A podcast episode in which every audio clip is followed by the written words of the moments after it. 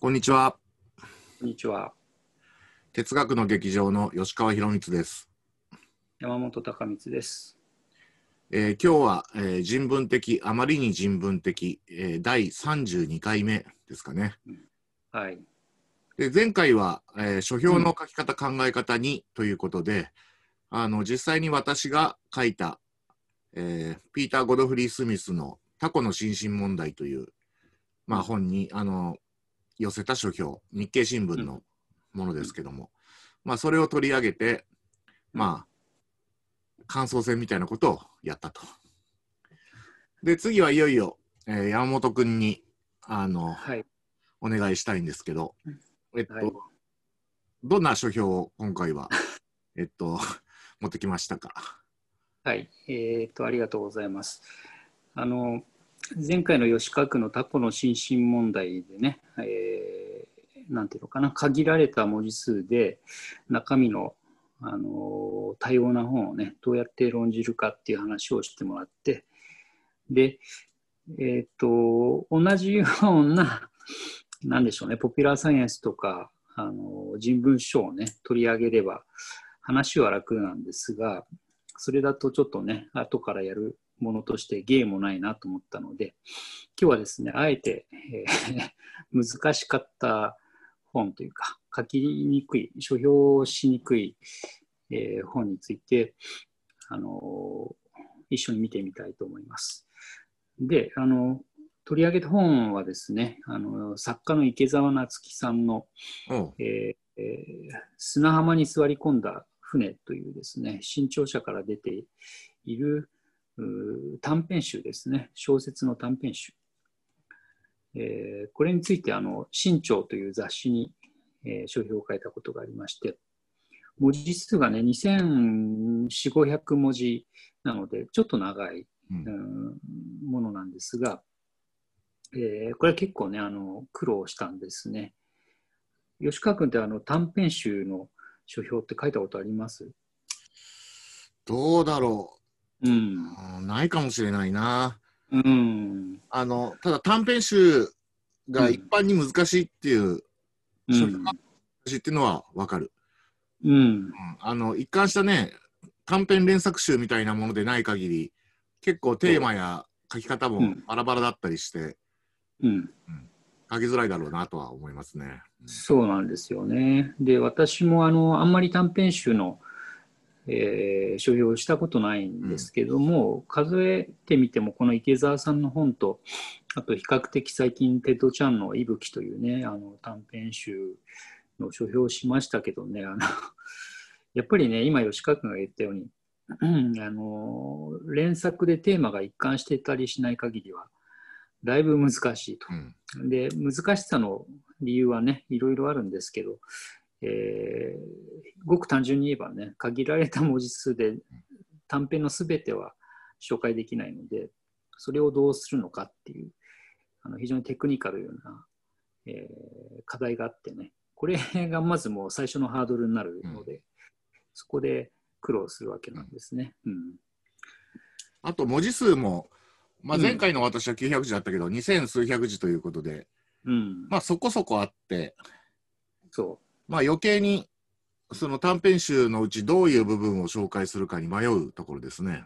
うんう、うん、そうなんだよね。あのーそう文字数があるからそれなりに何か言おうと思えば言えるのに、さりとてね、あのどれについて言うのかっていう選択眼を問われるしね。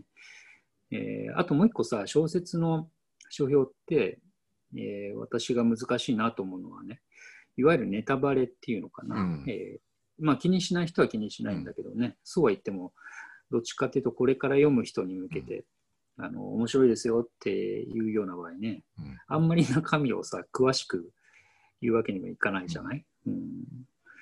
そうね、小説は難しいね。ううん。ね。そうなんだ。うん。まあね、その辺は文芸の書評をたくさんやってる人のものをね、もうちょっと読んでみないと自分ではなかなかわからないんだけどね。うん、その辺がちょっと人文書とかポピュラーサイエンスの本のようにね、あの結末を、えー気軽に述べるわけにもいかないっていうようなね、ところが苦労のしどころかなと思います。ちょっと今画面に出します。あのウェブサイトではい公開されているので、これをあのお見せしたいと思います。楽しみですね。いやいやいや、あのね、これはね、えーっと、ブックバンという。ああ、ブックバンにの載ってるんだね。うんうん、そうです。なので、えーブックバンというウェブサイトで検索していただければ、あのそのまま全文が公開されています。ちょっと拡大をして、こうしようかな。はい。ああ、しかし、美しい本ですね。うん、うんそうう。美しいし、まあ中身もね、あのーなんて言ったらいいでしょうね。えー死者たちの書というのかな、うんあの。もうこの世にはいない人の物語を中心に編まれていて、えー中身もまあ美しいと言っていいかは分かりませんけどね。あのそういう静かな本なんですね。で、えーレビューって書いたすぐ下にある耳に残るは誰の歌声っていうのは、あの、これが書評のタイトルで、うん。うん、これ自体はね、あの映画のタイトルをそのまま、そのままっていうか少しひねって借りてきて、えー確か耳に残るは君の声みたいなね、あの映画があって、それをお借りしてるんですけど、こういうタイトルもちょっと雰囲気的なタイトルであのつけてます。言ってもこれ書き終わってから考えたのでね、あうんのそうそう中そんなに中身とあのずれてはいないとは思うんですけど、書評ってタイトルつけることはどうでしょうね。毎あの場合によってはあんまりタイトルいらないじゃない、うん書評自体。うん。確か、まあ、私の経験だと、新聞とか雑誌はあんまりなくて、うん。あの、あ、雑誌、新聞はなくて、雑誌はうんある場合が多いよね。うん。文芸誌もタイトルあるし、うん。普通の雑誌もまあ、あったり、うんなかったり。うん。そうなんだよね。なので、まあ、書評でさらにね、タイトルをつけるというのも実は難しいんだけれ結構ども、難しいね。うん、そうなんだよね。何か人の本について書いた文章にさらにタイトルをつけてっていうのでね、元の本と無関係でもいけないし、っうんていう難しさがありますね、これはね。そう。で、本自体は2015年に刊行されていて、あのさっき申し上げたように短編集、小説ですね。で、あの、まあ、詳しくはね、後で読んでいただくことにして、えー このとこの時はですね、私はどういう手を使ったかというと、あの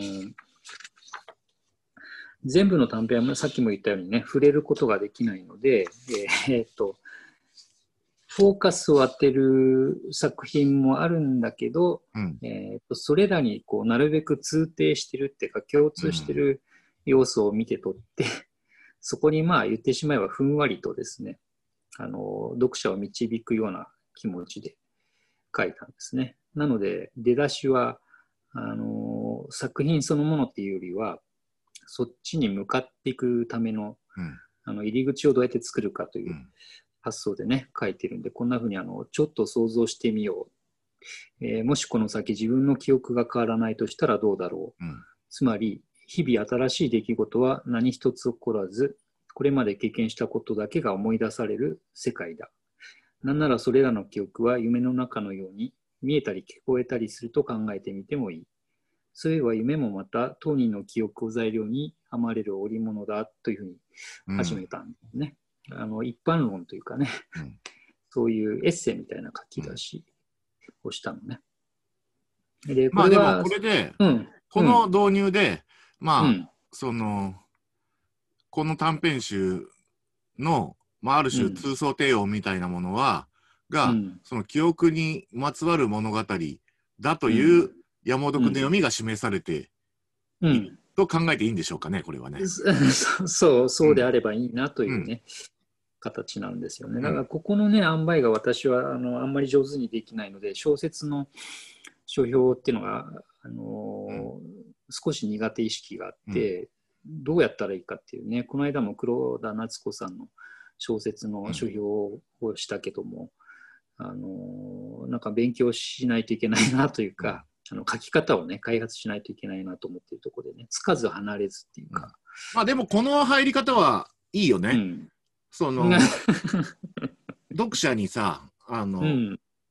もういきなりちょっと想像してみてって言ってみるっていうのは、うん。うん。いい入り方ですね。うん。うん、ああそそう言ってもらえるとありがたいんだけどね、あのそうそうそう言われて、もう一つあの考えたことがあって、要するに書評を読む人っていうのはね、えーその本をまあ基本的にはまだ一文字も読んでないっていうう、ん。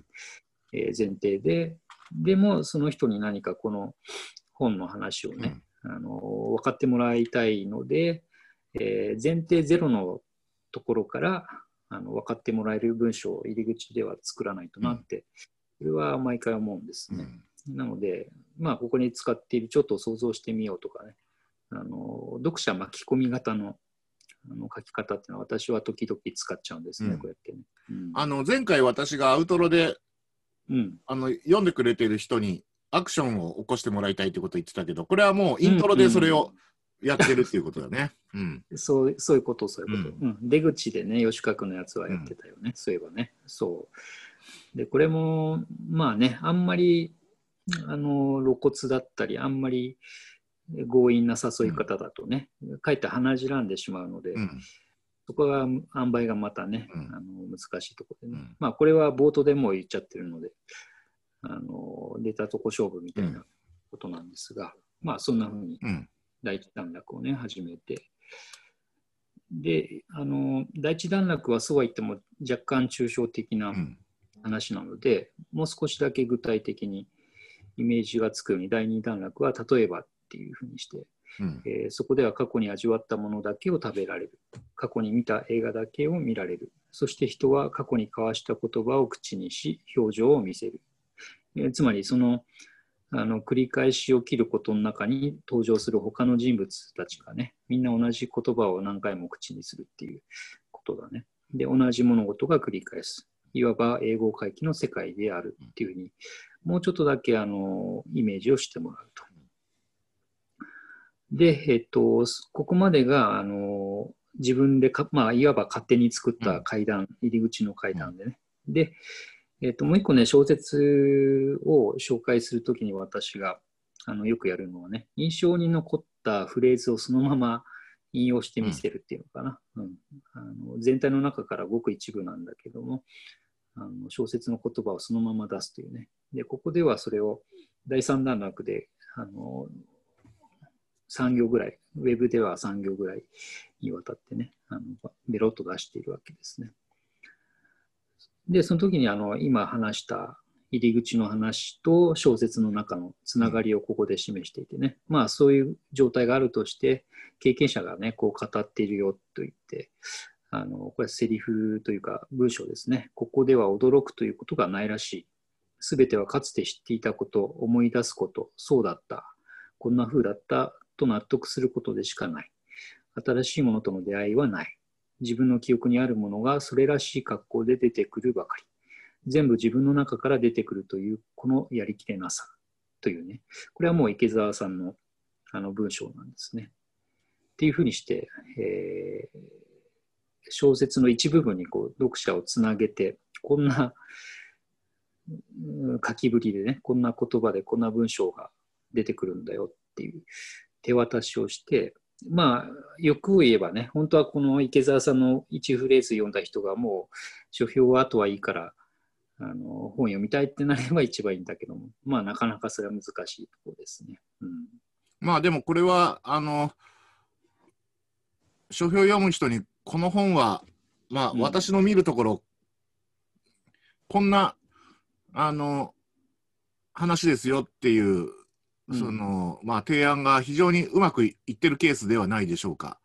うんあの、想像しても、うん見てほしいっていううんところから、すごいスムーズにこの引用がつながってますね。うん。うん、ああ、そうであそんなればいい感じがしますね。うん。うん、特にあのこの設定がね、えーうんちょっとややこみいってるので、それを分かってもらおうと思って、うん。入り口を作ったんですね。何しろね、あんな入り口みたいには小説には書いてないわけだからね。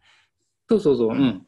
ん、もっとなんていうのかな、唐突だったり、もっと、あのー複雑だったりね、うん。することを別の書き方をする。だから一種なんだろうね、メタファーみたいな、うん。あの、そのものじゃないうん。表現を使ってそれを示すみたいな、うん。そういうことがあの小説の場合には必要な感じがするんだよね。うん。で、えーと、引用して見せた後にもうちょっとだけこれはつながりがあってね、あの第4段落は、で、こんな風に一人ごちるのは砂浜に座り込んだ船の一辺、上と下に腕を伸ばして垂直に連なった猿たちに登場する人物だ。で、この後ね、迷う迷ったのね。あのそうね、結構大事なことだね、ここね。そう、これを言っちゃっていいのか、言わないでおいた方がいいのかというね、あのことなんだけど、まあ、ここでは、それは言ってもいいだろうと思ってね、あの思い切って書いたわけですね。実を言えば彼はこの世にいない。人が死んだらどうなるかさておき、なるほど五感を通じて何も入ってこなくなったら、あとはひたすら自問するわけか。なんだか耐え難いことのように思えるっていうふうにして。あの設定をばらし明かしてっていうのはねあの逆に言うとこの設定を言わないとさっきのセリフの意味もあの染みてこないっていうのかな。あのなんかそういう不思議な空間に連れ込まれちゃった人なのかみたいな話でね。あの宙に浮いちゃうと思ったので、うん言ってしまうけれどももうこの人はこの世にいないんですよというのをねあの明かしたわけですねここ。うん、まあ、しかも、今、ここまで読んだだけで、まあ、これ明かす必要があるということはわかるね。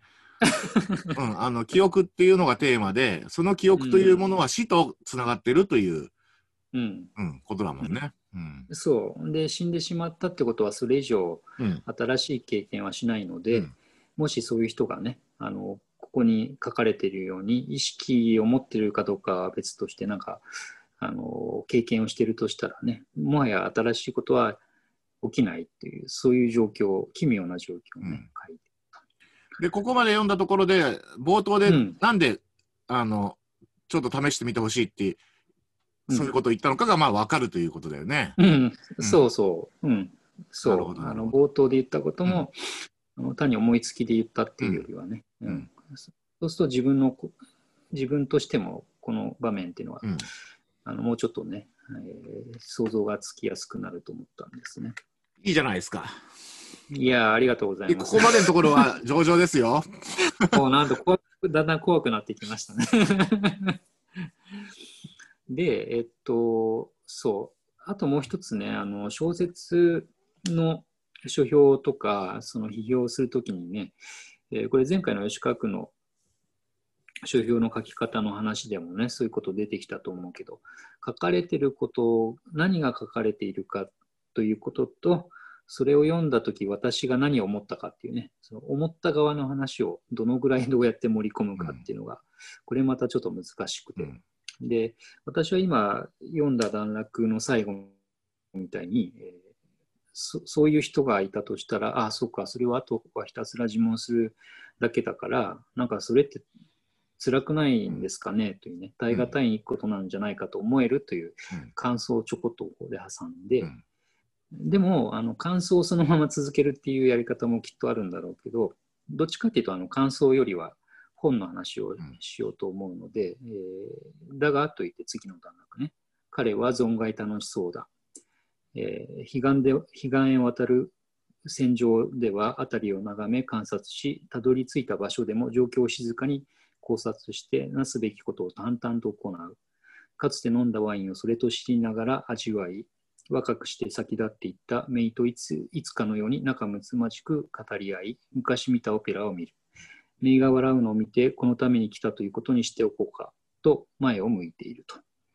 いうふうにしてですね、あのここはあの直接引用ではなくて、えーその延長線上であの小説の中身をね、もう少しダイジェストして見せるという、えー格好なんですね。だからさっき私が自分の感想として、なんかこれ辛くないんですかねって言った感想に対して、作中の人物はむしろ逆になんか楽しそうじゃんっていうね、あの様子をお伝えしてるんですね。うんっていうのは、あの多分もう5年か4年か5年前に書いた書評なので、ちょっとね、詳しいことは忘れたんだけれども、えー死者が現れてくる話というのでね、あの死者が出てくる小説はもちろんいろんなトーンがあるんだけどさ、何も説明しなかった場合、ちょっとやっぱり暗いあの印象があるかもしれないなと思ってね。うんでも、池澤さんのこの短編集はどっちかっていうと、あのカラッと、えーウェットじゃなくてカラッとしてる。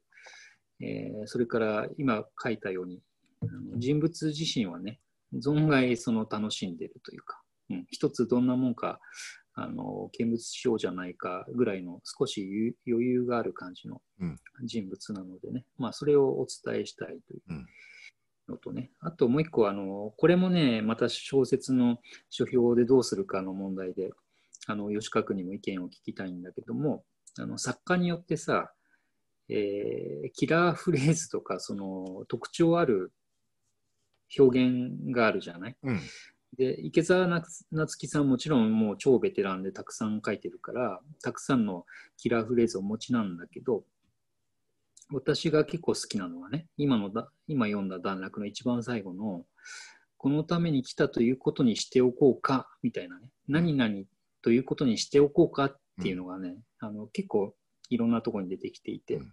あの私も気に入ってるのでそれをまあ池澤さんの読者であれば多分わかるし、えーわかんない人は別にわからなくても良いという形で、うんあの細かいけどねこういうところに織り込んでみたというね形なんですね。なんかそういう著者ごとの特徴なんでのはどうやってあの扱ったりしてます？書評とかで。うん、あの、そうね、難しいところですけど、うん。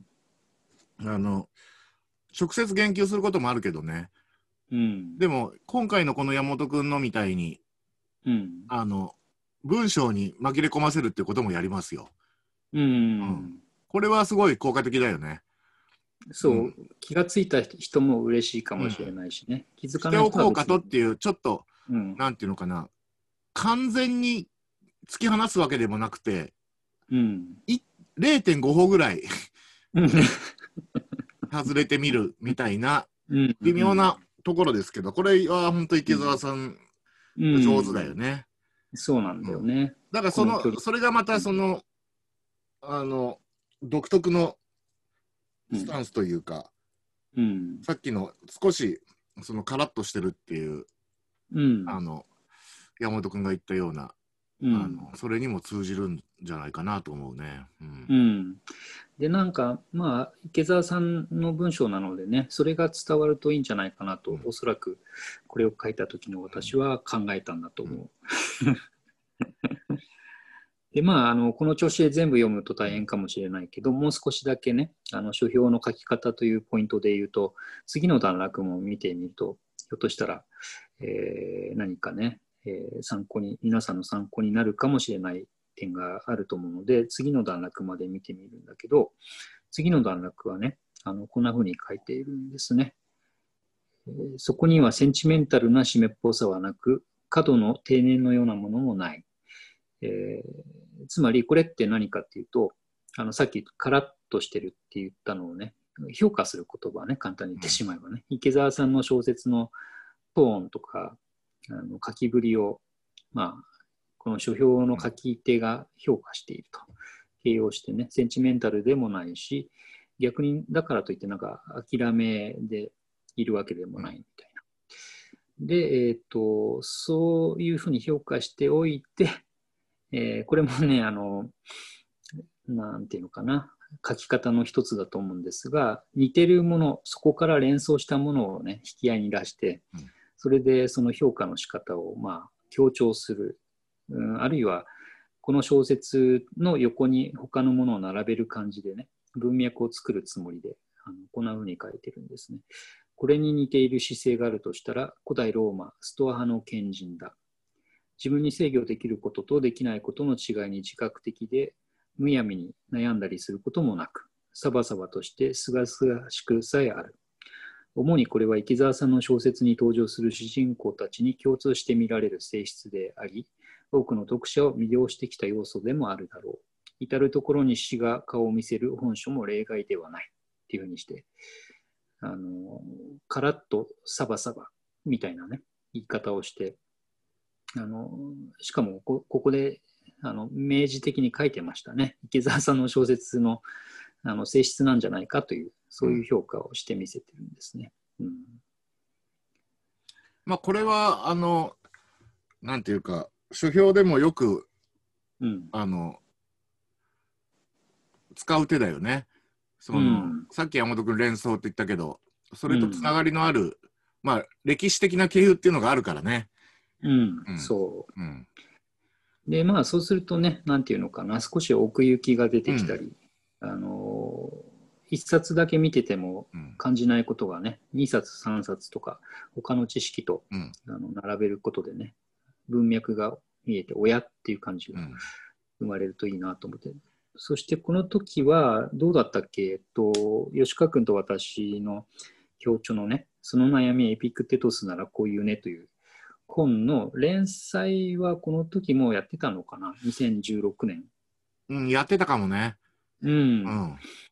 で、多分そのことがあの念頭にあるから、うん。ここでエピクテトスっていう名前を持ち出しちゃうと、あうの説明が長くなるから、エピクテトスとは言わないんだけど、あの古代ローマのストア派ぐらいのことはね、あの書いている。うん。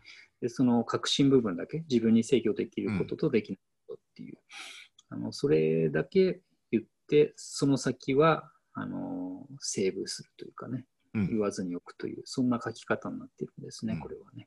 うん。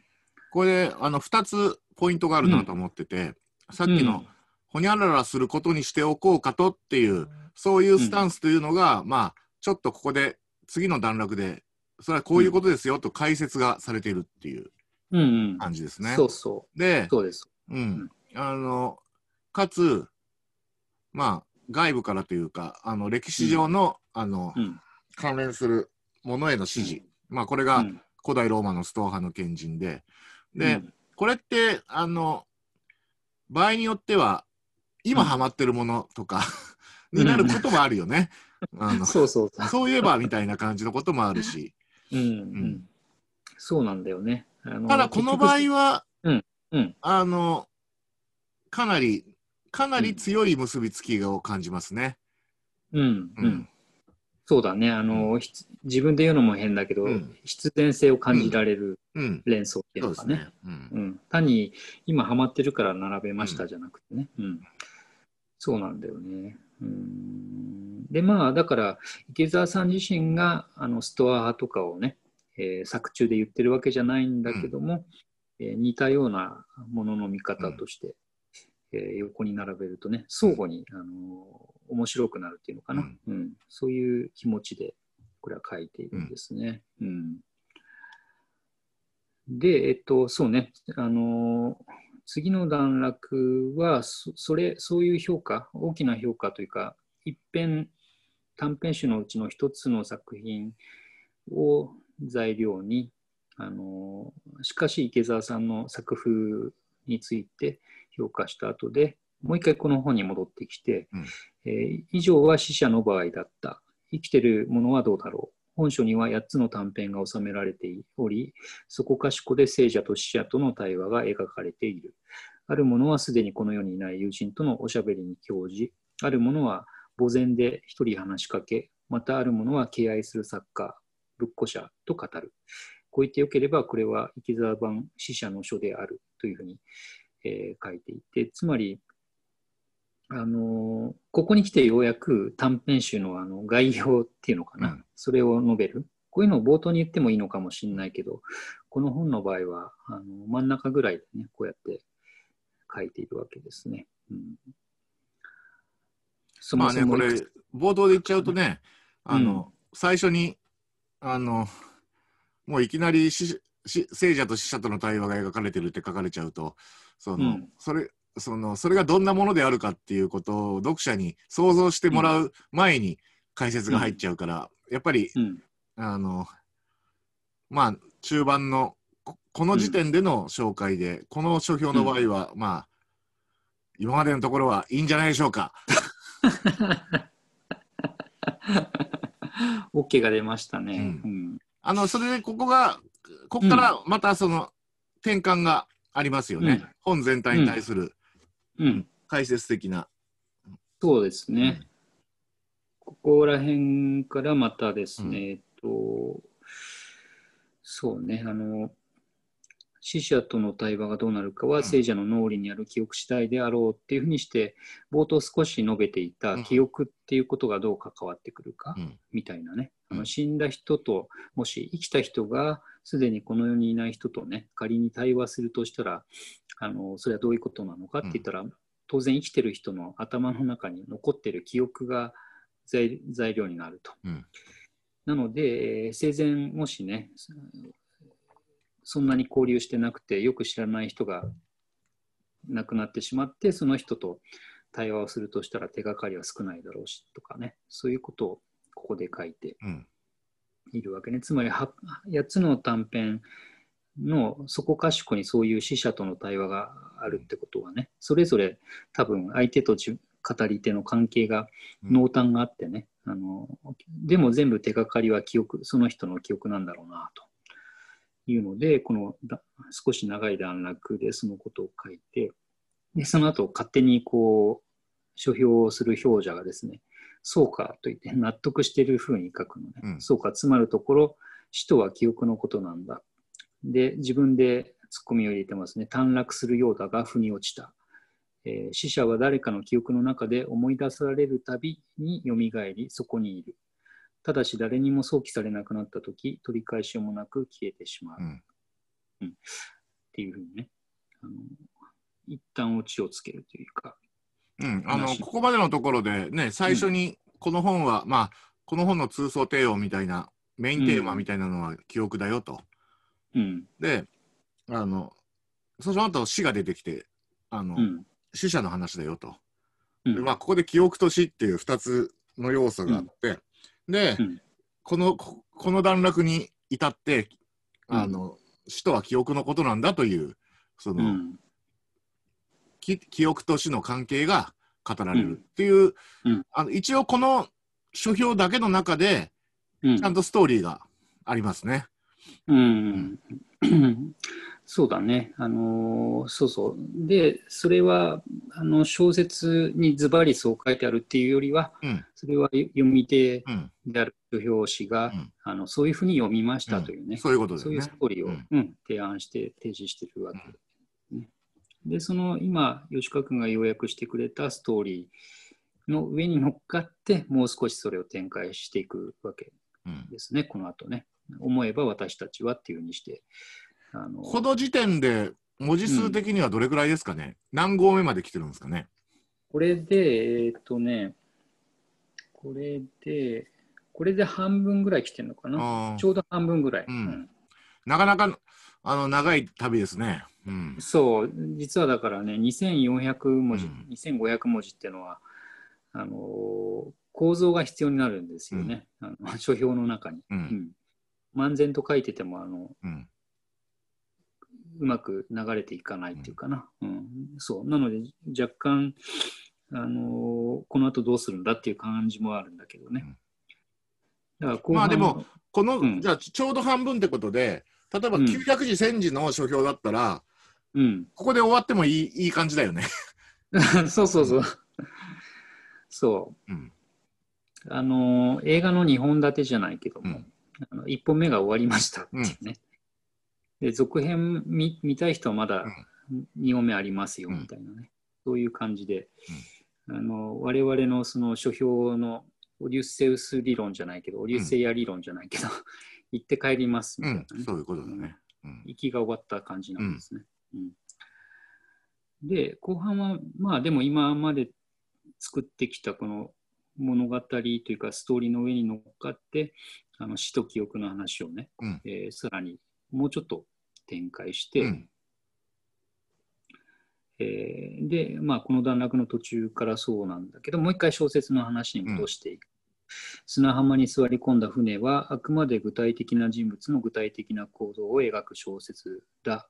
だが、時に幻想のような出来事を交え、時に見てきたような嘘を誠のように描きながら、小説にこそ可能な魔力を存分に及ぼして、こんな風に読者を思わぬ場所へ運んでいくというふうにして、あの死と記憶について人を考えさせる、そういう場所に連れてってくれるんだというね、うん。えーこれまた評価をもう一回うん。しているわけですね。で、話としては、う んあの、この最後の三段落で締めくくりに向かっている。うん。あの、だからい今、今言ったところまでが一区切りかな、うどっちかというとね、うん。あの分量としてはね。で、えっと、残り三段落は、あの、もう一個の共通点があるというふうに、うん別の方に目を向けると。で、いずれも移動する話なのだ。あるものは砂浜に座礁した船を見に車を走らせ、あるものは原発事故で立ち入りを禁じられた故郷に戻る。船で三途の川を渡るものがあるかと思えば、ピザを焼くために島へ向かって船を漕ぐ者たちもいる。夢と、おなんだ、夢とうつつうんの淡いを幾重にも往復する者がいる一方で、えー空間どころか時間さえも超えてイスファイスファハーンへ向かわんと望む者がいる。まあ、これは作中のいろんな人の立場を全部要約して、ただ、えーここだけ読んでも、なんだかはわからないけど、えー移動してるんだってことだけうんがわかるようにね、抽出して要約してるんですね。えー一人危険な雪道を進んで、えー墓場を訪れる男がいれば、旅する二人の作家は手を携えて空へ飛び立つ。っていうふうにして、うんあのここはなんていうのかな、わかっ読者に何か理解を促すっていうよりは、あのこんなふうにね、あちこちいろんなスタイル、いろんな状況で移動してるんだよっていうことだけを伝えたいと思って、えー書いてるんですね。うんで、それを例示を例示した後で、あの最後から2段落目は、なぜ移動するのか。えー端末にスプリングボードのように置かれたマウント・ボラダイルへの飛翔にこうある。もう一回引用してますね。うん生と移動は一致している。動かないわけにはいかない。それは呼吸しないで生きろというようなものだ。とは、死者である作家の言葉。彼の本を愛読するもう一人、聖者である作家はそれを受けて言う。人間が歌って歩かなければ世界は消滅してしまう。と。そういえばホメロスの昔から歌は人から人へと記憶を伝える助けとなってきた。まあ、ここもあの、今読むとね、少し、えー、分かりづらいのかなという気が自分ではしますけれども、あの移動してるっていう要素について、えー単にこれ私が気まぐれであの抽出したっていうよりは、作品の重要なモチーフになってるってことをね、あのんえーと一番最後に出てくるは8編目の小説のあの2人の作家、しすでにこの世にいない作家と、うんえーこの世にいる作家。えっと、確かこれはね、この世にいない作家はチャトウィンですね。ブルース・チャトウィンと池澤夏樹さんらしき作家が対話してるんだと思うけどね。あの2人の言葉をそれぞれ、えー紹介して、まあ、移動の、移動に注目してるんだよっていうのをね、あのまた例示してるわけですね。で、えーうん、ここまでで、あの、小説のその紹介は、紹介というかポイント、共通していることについての話は終わって、最後の一段落はどうやって締めくくるかというね、あの風呂敷を閉じるところですね。えー何ということか。要するにこれは小説の形をとって死者の偶し方、記憶の働き、つまりは世界の作り方を書いた本なのである。だからだろう、一読するごとにこういう思いが募る。さまざまなものが流れ去っていく中で、さて、私は何を覚えておこうかと。もはや言うまでもないかもしれないけれど、そんな気持ちをそそる小説にはめったにお目にかかれるものではない。耳に残るは誰の歌声かと言って終わるんですね。最後はだから自分の感想でうん。締めくくるパターン。というわけでした。うん。いやーこれはうん。あの今ちょっと感心したんですけど、うん。まさにホメロスという名前が出てきてますがうん。あの行って帰ってくる。でしかも移動っていうのも出てきて、完全なこれ書評のオデュッセイア理論の実践じゃないですか。もうオデュッセイアで本当何でも語れますね、ううん。ん小説の中をね、うん。行って帰ってきて、最後にもう一度自分の感想を述べているという。うん。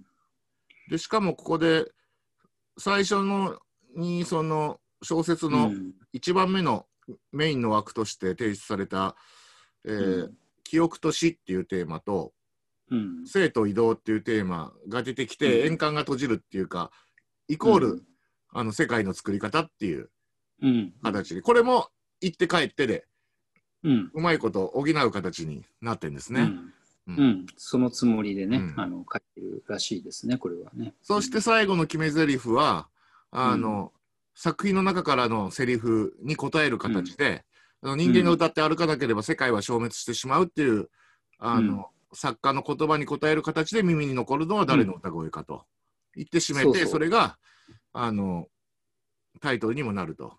うんそうそうそお見事じゃないですか。う。ね お恥ずかしいとか言って。いやいやいや、あのこれはああのここまで有機的にね、うん。あのいわゆる表者の意見とうん。作品のセリフやその中身とうまいこと溶け合わせるのは結構大変だと思いますよ。うんう。ん、あのこれさ苦労しないでできるときはスルスルとできるんだけどそうそうそうそう。できないときはうんめちゃくちゃ難しいからね。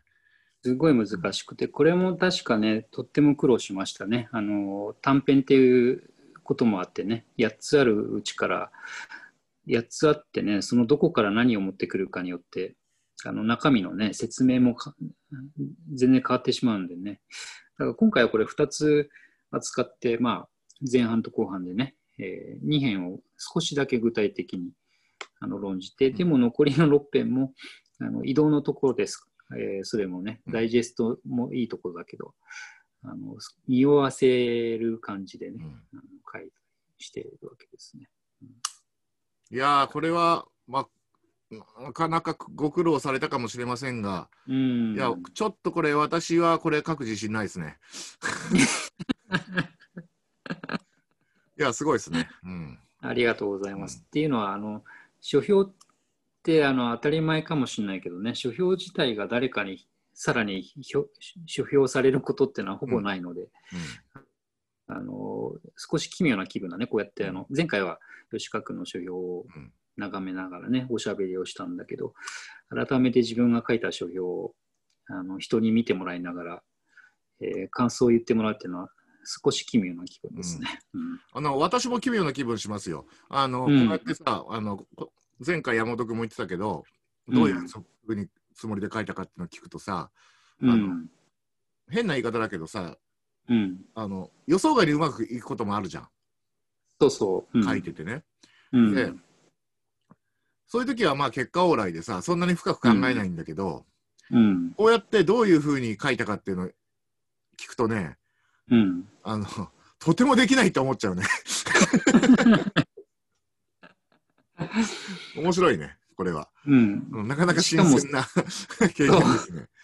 しかもね、私も今やれって言われたらできない気がするし、やっぱねこ、これぐらいの分量で、かつこれぐらいの、うんその完成度のものを書こうとすると、ある種特殊なテンションにならないと無理だね。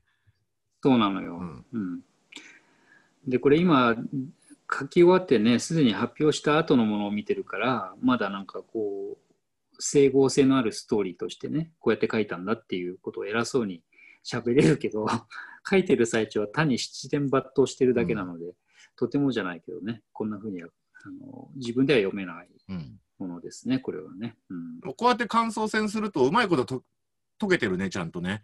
うん、なんかね、うん、あの書評紙の言葉と、あの、うん言葉と、あと、この書評の自体のも物語と、うんストーリーとこの、うん対象作品の話がね。うんうん。そうか、そこれはうまくいったケースじゃないかね。ううん。そう言われるとうんうまくいったのかもしれないって気がしてくるから面白いね。あの今まで今日私これ読み直すまではどっちかっていうとね、えーうまくできなかったんじゃないかという気が している書評だったので、あのうまくいかなかった例として、え苦労した例としてね、あげようと思ったんだけどね。うん。うん、結果的にはじゃあ良かったという。う。ん、うまくいってますよ、これは。特にさ、やっぱり、あの、うん。行って帰ってって往復だけじゃなくって、うん。あの、ちゃんと作品の中のセリフと、うん。最後の結論っていうか、うん。あの、最後の書評の最後の言葉がちゃんと対応して綺麗に対応して、うん。しかもそれをを映画のタイトルにあの、うん。引きつけてパロディできる、それがうまくいくとまあ気持ちいいよね。うん。そう、書き手は少なくともね、気持ちがうん。やったったみたいな、ね。うん、そうそう。うん、でそれがまあねあんまりうん。そのいやらしくない感じでさりげなくできると、まあ、うん。なんていうかうん。書く方としてはさまあ、うん。あうまくうまいこと言ったっていうなんか ちょっと拾いもなんかあの儲けもんみたいなそう感じになそうるんですけど。うん。そう。でやりすぎるとね、あのー鼻につくからね、うん。このなんかねこしらえ物風になっちゃって。だそこが難しいっていうか自分でそれを気づくのはまた難しいことだなとよく思いますね。あの書いた瞬間はいいこと言ったなって思うんだけど、うん。一日寝て起きて読み直すとさなんかああダメだ。あのわざとらしすぎるみたいなね、うん。ことがある。ただまあこれはそのうまくいってるまああの理由はうん。書いてる時には意識しなかったかもしれないですけどその最後の言葉とタイトルっていうのが、うん。本当に最後にちょろっと出てきてピタッと収まってるってところはあると思うんだよね。最初からもううん。それが前面に立ってるともう読んでる方ももう分かっちゃって、そうそああはいはいってなっちゃうんだけど。この場合はねあの聖者である作家の言葉とホメロスの話っていうのが最後にポンと出てくるので、うん。あなるほどそういうことたことだったんだっていうことがまあうん。最後に分かるから、うん。うん、それはいい手だと思いますね。あんまり分かりやすすぎるとあざとさになっちゃうからね。うんそうなんだよね。で、逆にさ、あの、そう、ここれ、ここで使ってるのはそういう意味では、あの、タイトルを見た瞬間、分かりきらないっていうのかな。ななんだこれはっていう、うんあの謎、謎な感じっていうか疑問に思ってもらえればよくて、うん最後に来た時に、あ、そういうことだったのね、みたいなね。うんあのまあ、よくあるやり方だけど、うそれを一応やってみたと。で、逆に今度それ狙ったんだけど、最後まで分からなかったっていうことになっちゃうとね、それも失敗だよね。うん分かりやすすぎるのも失敗だし、分かりにくすぎるのも失敗っていううんことになるからね。うん、なかなかねそこ難しいとこですけどね。うん。そういえば私あの、うん思い出したあのそういうやり方、あのしたことあるな。だから、結構これは書評の中でのその前回言ってたいくつかの、うん。うん。その手の一つだと思うんですけど、私がね、ちょうどこあのこの山本君のこの書評と同じ頃に書いたものだと思うんですけどうん、島田雅彦さんの「カタストロフマニア」っていう小説の書評を書いた時にね、ん。あの書評のタイトルを「From Catastrophe Till Dawn」っていう まあ変なタイトルにして。でもちろんあの「From Dusk Till う Dawn んの」うん。あのパロディなんですけどうん「From Dusk Till Dawn」の話は全然しなくて。うん。最後にその物語の構造が「From Dusk」のその解説という形でうん「From Dusk Till Dawn」の話をしてストンってこう、うん。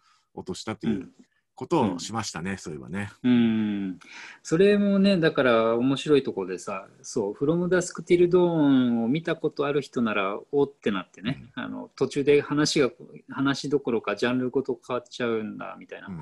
こうピンとくるとこがあるけど、逆に見たことがない人だとね、うん。あのあんまりその映画の話ばっかりしても、あのピンとこなくなるというね、うん。そこが塩梅が難しいところだよね、そういう意味ではね。だからそういう意味でもさっき言ったみたいにあのちょっとメタファーを作る時のようなね難しさや面白さがあるかもね。うん。そ現物そのものじゃない何別のものを並べて、うん。それで現物の面白さを表現するみたいなね、うん。なるほどね、あとあの、うん。もう一点だけあのこの機会にね吉川君と話をしてみたいと思ったのがその書評なので褒めたりけなしたりってことがあるじゃない、うん。で特にその褒め方、あのなんていうの褒め方もやっぱりピンキリあるじゃない、うん。中にはさ小説の帯文みたいにね、あの一言で力強く激賞する場合もあれば、もうちょっとこうそんなに露骨じゃない褒め方っていうのもあってさ、私はどっちかっていうと、あの分かりやすい激賞っていうのはうまくできないので、うん。ついついこう、はにかみながら褒めるような感じの褒め方になっちゃうんだけどさ、うんその辺なんかうまい褒め方っていうのはあるんですかね？難しいですね。あの、うん。そもそもね、書評で、その、なんていうのかな、褒め言葉っていうのを普通に使うっていうのは、うん。まあ、ちょっと、まあ、何をが普通にいいのかはよくわかんないけど、例えば形容詞でうん普通に美しいとかね、そういう素晴らしいとかね、うん。そういうのを使うっていうのは、まあ、あんまり褒められた手ではないよね。うん。うん。あの、なんで褒められた手ではないかというと、うんあの、内実がわかんないからね。うん。そう。だから褒めるときは、まあ、うん、そうね、内実がわかるように褒めないと、一体うん。どうほ、どういいと思ってるのかが、まあ、読者にわかんないからね。うん。そうなんだよね。だから、私がそういう時に心がけるというか、あのうまくできるかどうかは別として心がけるのは、例えば面白いってこう本当は言いたいんだけど、面白いって言っただけだと、今吉川君が言ってくれたように、内実が分かんないので、あの、いけませんと。で、その代わりに、えっ、と、自分がこう、説明、その本なら本について説明をして、その説明を読んだ人の頭の中に面白いって浮かぶようにできれば、それでいいんじゃないかなって思うよね。うんだからあそうだよね面白いってじ直に書く代わりに、面白いっていう感じをその読者の読者に味わってもらうことを目指すっていうのかな。うんそのぐらいのことかな、私が、あの勤めてやってるとしたらね。うん、難しいけどね、それもまたね。あとはね、ちょっと簡単な手というか、あの、うん、あんまりやると思いっきり下品になっちゃうけど、うん、時々やりたくなるのがね、その、えっ、と、書評の、まあ、機能、いろいろあると思うけど、うん、まあ、一つは本の紹介でしょ？うん。で、もう一個は本の評価っていうのがあるじゃん。うん、で、その評価をするときに、どう評価をするかなんですけど、うん、私が時々やるのは、あの、過去や現在の別の作品を持ってきて、うん、あるいは作品じゃなくても、なんか、潮流みたいなうん、ものを持ってきて、あ例えば、あの、えっ、と、まあちょっと、あの、下品な言い方だけど、うん。この作品は、例えば、2020年代以降の、ほにゃららの、その、うん基準を定めるようなものであるみたいな。うん。やっぱり他の作品もこの作品を基準として、もうこれ以降は評価されなきゃいけないだろうみたいな、品、まあ、そういう、その、まあ、エポックメイキングの作品だと思ったら、そういう言い方をもうストレートにしちゃうことがありますうん、ね。うん。あ、それは比較的、あの、なんていうのかな、えっ、と、良いんじゃないかな。つまり、活気をなすっていう言い方っていうのはね、それ以前にもなかったし、それ以後はこれを無視できないっていうね、そういう評価だから、なんだろうそ、その評価っていうのは、ある種、なんでしょうね、内実をすぐに求めなくても、うん。あそういうものなんだっていうね、あの見え方をさせてくれるっていう意味では、まあ、ただその場合はね、これはどんな商標でも同じだけど、それを言ってる人をどこまで信用するかによって、うん、多分ねすごい難しい。うん。ね、変わるからね、ううんそういう意味ではちょっと角度が変わるけど、あのよくさ、えーっと、ミステリーの帯とかに、うん。エーコプラスボルヘスプラスうー007みたいなさ、既存の作家や作品を物差しにして、そそれらがくっついてるんだ、あの全部入ってるんだみたいなね、そういうやり方とか、現代の何々みたいなね、そういうのも今、吉川君が言った、あの、火器をなすのとはね、また違うやり方だけど、既存のものを使うというね、あの手として。私はあまりうまく使えないからやらないけどね。まあでもある、うん、手の一つだよね。うん。あの最近出た本では、ローラン・ビネの言語のうん7番目の機能っていう小説、うん。ウンベルト・エーコプラスファイトクラブっていう、りましたけどね。うん、あれは確か本人がね、あうんのそういうものを書きたかったという、うまいこと言うなと思いまあれしたけど。はあれでよくうんわかるというか、うんうん。本の性格をよく表してる。ねえしかもそそるというかね、うんあの、ありがちじゃない組み合わせだから、あれはいいよね。うん、そうそうそう。というね、ことですけど。うん、いや、もうこれは立派じゃないでしょうか。はい。ありがとうございます。まあ、嬉しいかどうかわからないが、私が太鼓判をしましょはい、ご覧いただきました。うん。う。まあでも大変な書評ですね。うん。でしかも、うん。あの、さっきも山本君言ったように、これは、その、まあ、確かこれ、あれだね、池澤版死者の書っていう意味では、うんさっきの手をもう使ってるってことだよね。そうそうそう。ううんん。うん。定評のあるものを使持ち出してね、並べて、うんうん、なぞらえるっていうね。ただ全体としては非常にしっとりとした書評だから、うん。結構、その、なんていうか、いわゆる、その、書評にもさ、いろんなうん書評があって、すごく、うんその、それこそエポックメイキングになるような書評っていうのがあるわけじゃん、うん。うん。でそういうのって結構断定的なものが多いから、良くも悪くも。うん。うん。だから、初めからそういうものはもう目指してない書評っていうことで、うん。あの、なんかやっぱり対象の本によってさ、あの、うん。そういうことを我々そんなにするわけじゃないけど、ある種うん断定的な口調で、その、うんこれはこういう本なんだと言いたくなる本もあれば、うん。そういうのとちょっと違うところで、あの、うん。もうちょっと丁寧に本、これがどんな本なのかを、について書きたいっていう時もあって、これまあ、この本の場合はまあ、後者だよね。そうだね。うん。だたまにはね、あの、そういう断定して、これがすごいって、あの、言いたくなるようなね、本の書評も、たまにはひょっとしたらやったら面白いのかもしれないなと、憧れがないわけじゃないけど、うん、まあでも基本的にはこういうね、どういう本でどういうとこがいいのかっていうのをね、較的静かにうん。あの書くというね、スタイルでここれは書いてますね。うんなるほど。うんまあ、今日もちょっといろんな手が、あのうん出てきましたね。うん。そうですね。書評のオデュッセウス理論もだんだん肉付けされて きましたね。まあね、あの、これはご覧の皆さんにはどう聞こえたり見えたりしてるかね、ちょっとわかりませんけど、吉川君と私、当事者としてはね、あの結構勉強になるなというか、喋ってるうちにね、思いつくことがあって、あの悪くないなという感触もあるので、まあ、あの少しまた時間を置いてからでもいいので、似たようなことをね、やってもいいかもしれませんね。うん。勉強になりますね。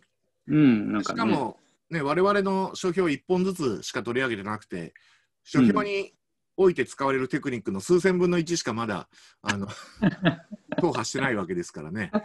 そうそう、ネタはいくらでもあると、うんいうわけですね。まあ、こんな感じで、とりあえず、あの、つまりさんのご質問、本の要約についてお考えをお聞かせくださいという質問に対する、まあ、若干長い長い回答が、まあ、段落したと。はい。シリーズがね、ここで一旦完結うんしました。まあ、3部作完結ってことですね。はい。アウトレイジとか、ゴッドファーザーとか、みたいな感じで。まあ、あのいやお役に立てるか分かりませんが、皆様のうん、あの書評ライフにうん、あの生かしていただけたらと思います。幸いです。あとなんかあの告知とかありますか？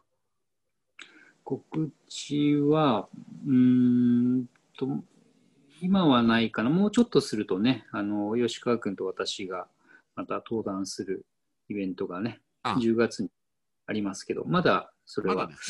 もうちょっと先ですね。うん。うん。じゃあまあ今回はこんなところで。で、まあ、前回お知らせしたように、ポッドキャスト版も同時にあの公開されますので、うん。あのこの間ね、ポッドキャストのあの、アクセス統計を見たら、結構ね、あの聞いてくださってる方も多いみたいで、あ、そうですか。うん。思ったより全然多かったですね。うん。ありがとぱりあんま。りこのあのチャンネルは、あの動画にそれほど重きを置いてないっていうか、ただ喋ってるだけなんで、そうかもしれない。最初から音声でよかったじゃないかというね。うんただね、そうは言っても、YouTube というそのメディアの巨大さうん。考えると、やっぱユーザー数とか考えるとね、うん、うん。やっぱこ今後もできればこうやって同時に多チャンネル展開でやっていって、そうですね。はい、うん。思います。そうしましょあ、ちなみにね、そうそう、う。うん。あの、うん出版社に転職したっていう話をね、このうん間しましたけど、うんまあ、小文社という、まあ、創業60年の伝統的な、あのうん老舗のあの出版社なんですけど、うんそこ。でも YouTube チャンネルを開設して、あのうん私が一人でやってるわけじゃないんですけど、うんあの編集部のスタッフと一緒に、うんあの YouTube 動画を作ってます。うんで、それはね、あのうん。新刊をね、まあ、新刊ができると見本っていうのができるんですけど、最初に。うん。見本って言っても実物と同じなんですけどね、それのこ、印刷工場から最初にできたものが出版社に来るんですけど、うん。まあ、それって包装紙に包まれてるわけです。うん。3位とかで。うんそれを担当編集が破って、あの、うん見せるっていう、まあ、いわゆる開封動画という、開封するだけなんですけど、渋いとこついてきましたね。あの、音も含めて気持ちがいいと言われるね。F 動画のね。はい。うん。あの、なんていうの、よく YouTube だとさ、おもちゃとかさ、うん。デジタルガジェットとかをさ、届きましたって言って、開封して見せるっていうう。ん。のが、あのよくあるんですけど、まあ、うんそれ本でやったらどうなるかっていう感じで、てか見たことないですね。あの、それまで、処分者以前にね、かい 一応ね、発明のつもりなんですけど、ただね、若干ね、その本の開封動画っていうのがね、あんまりピンとこないみたいで、ちょっとね、うんアクセス伸び悩んでんですね。ちょっと困ってます。あ、そうか。本の開封ってこと自体の意味がね。意味わかんないですもんね。字面だけ見てもわかんないからね。でも、あの、ね、確かに、さっき山本君言ったように、こう、破るとね、こう、うんあと、ページをめくる音とかね、うん。あの最近流行りの ASMR っていう、うん。あの、我々のその、なんていうか、こう、心地よい音うんみ。たいなね、そういう効果が、独特のヒーリング効果がありますのでね、うん。ぜひ、あの、ご覧になっていただきたいですね。うんうん。あの、私も1本目を拝見しましたけど、結構、ちゃんと編集もしててね、うんちゃんとって、いやあの、失礼な言い方だけどさ、あの、マルチカメラで。で撮ってます。アホらしいけど。なんか、おじさんがさ、車で見本を運んできてさ、それを車の荷台から取り出すとこから始まってね、なんか、あ、どんなドキュメンタリーが始まるんだろうみたいな。なんかさうん、そのシーンだけ見るとさ、一瞬、あの、原和夫のさ、雪雪て新聞のオープニングみたいで、めっちゃ不穏な雰囲気なんだよね。階段をね、カンカンって上がってったりしてね。なんか大変なことが構想でも起こるのかというね。ねえこの後ドスを振り回して 何かするのかとかね。もちろんそんなことはなくて、あの編集担当の方がね、えー出来上がった見本を開封しながら解説を少しね、あのしてくださるという、うん、面白い動画なので、えーぜひご覧ください。まあそういうわけで、またはい来週33回目ですかね。次何やりましょうか。まあ後で相談しましょうか。うん、そうしましょう。じゃあ今回もありがとうございました。ありがとうございました。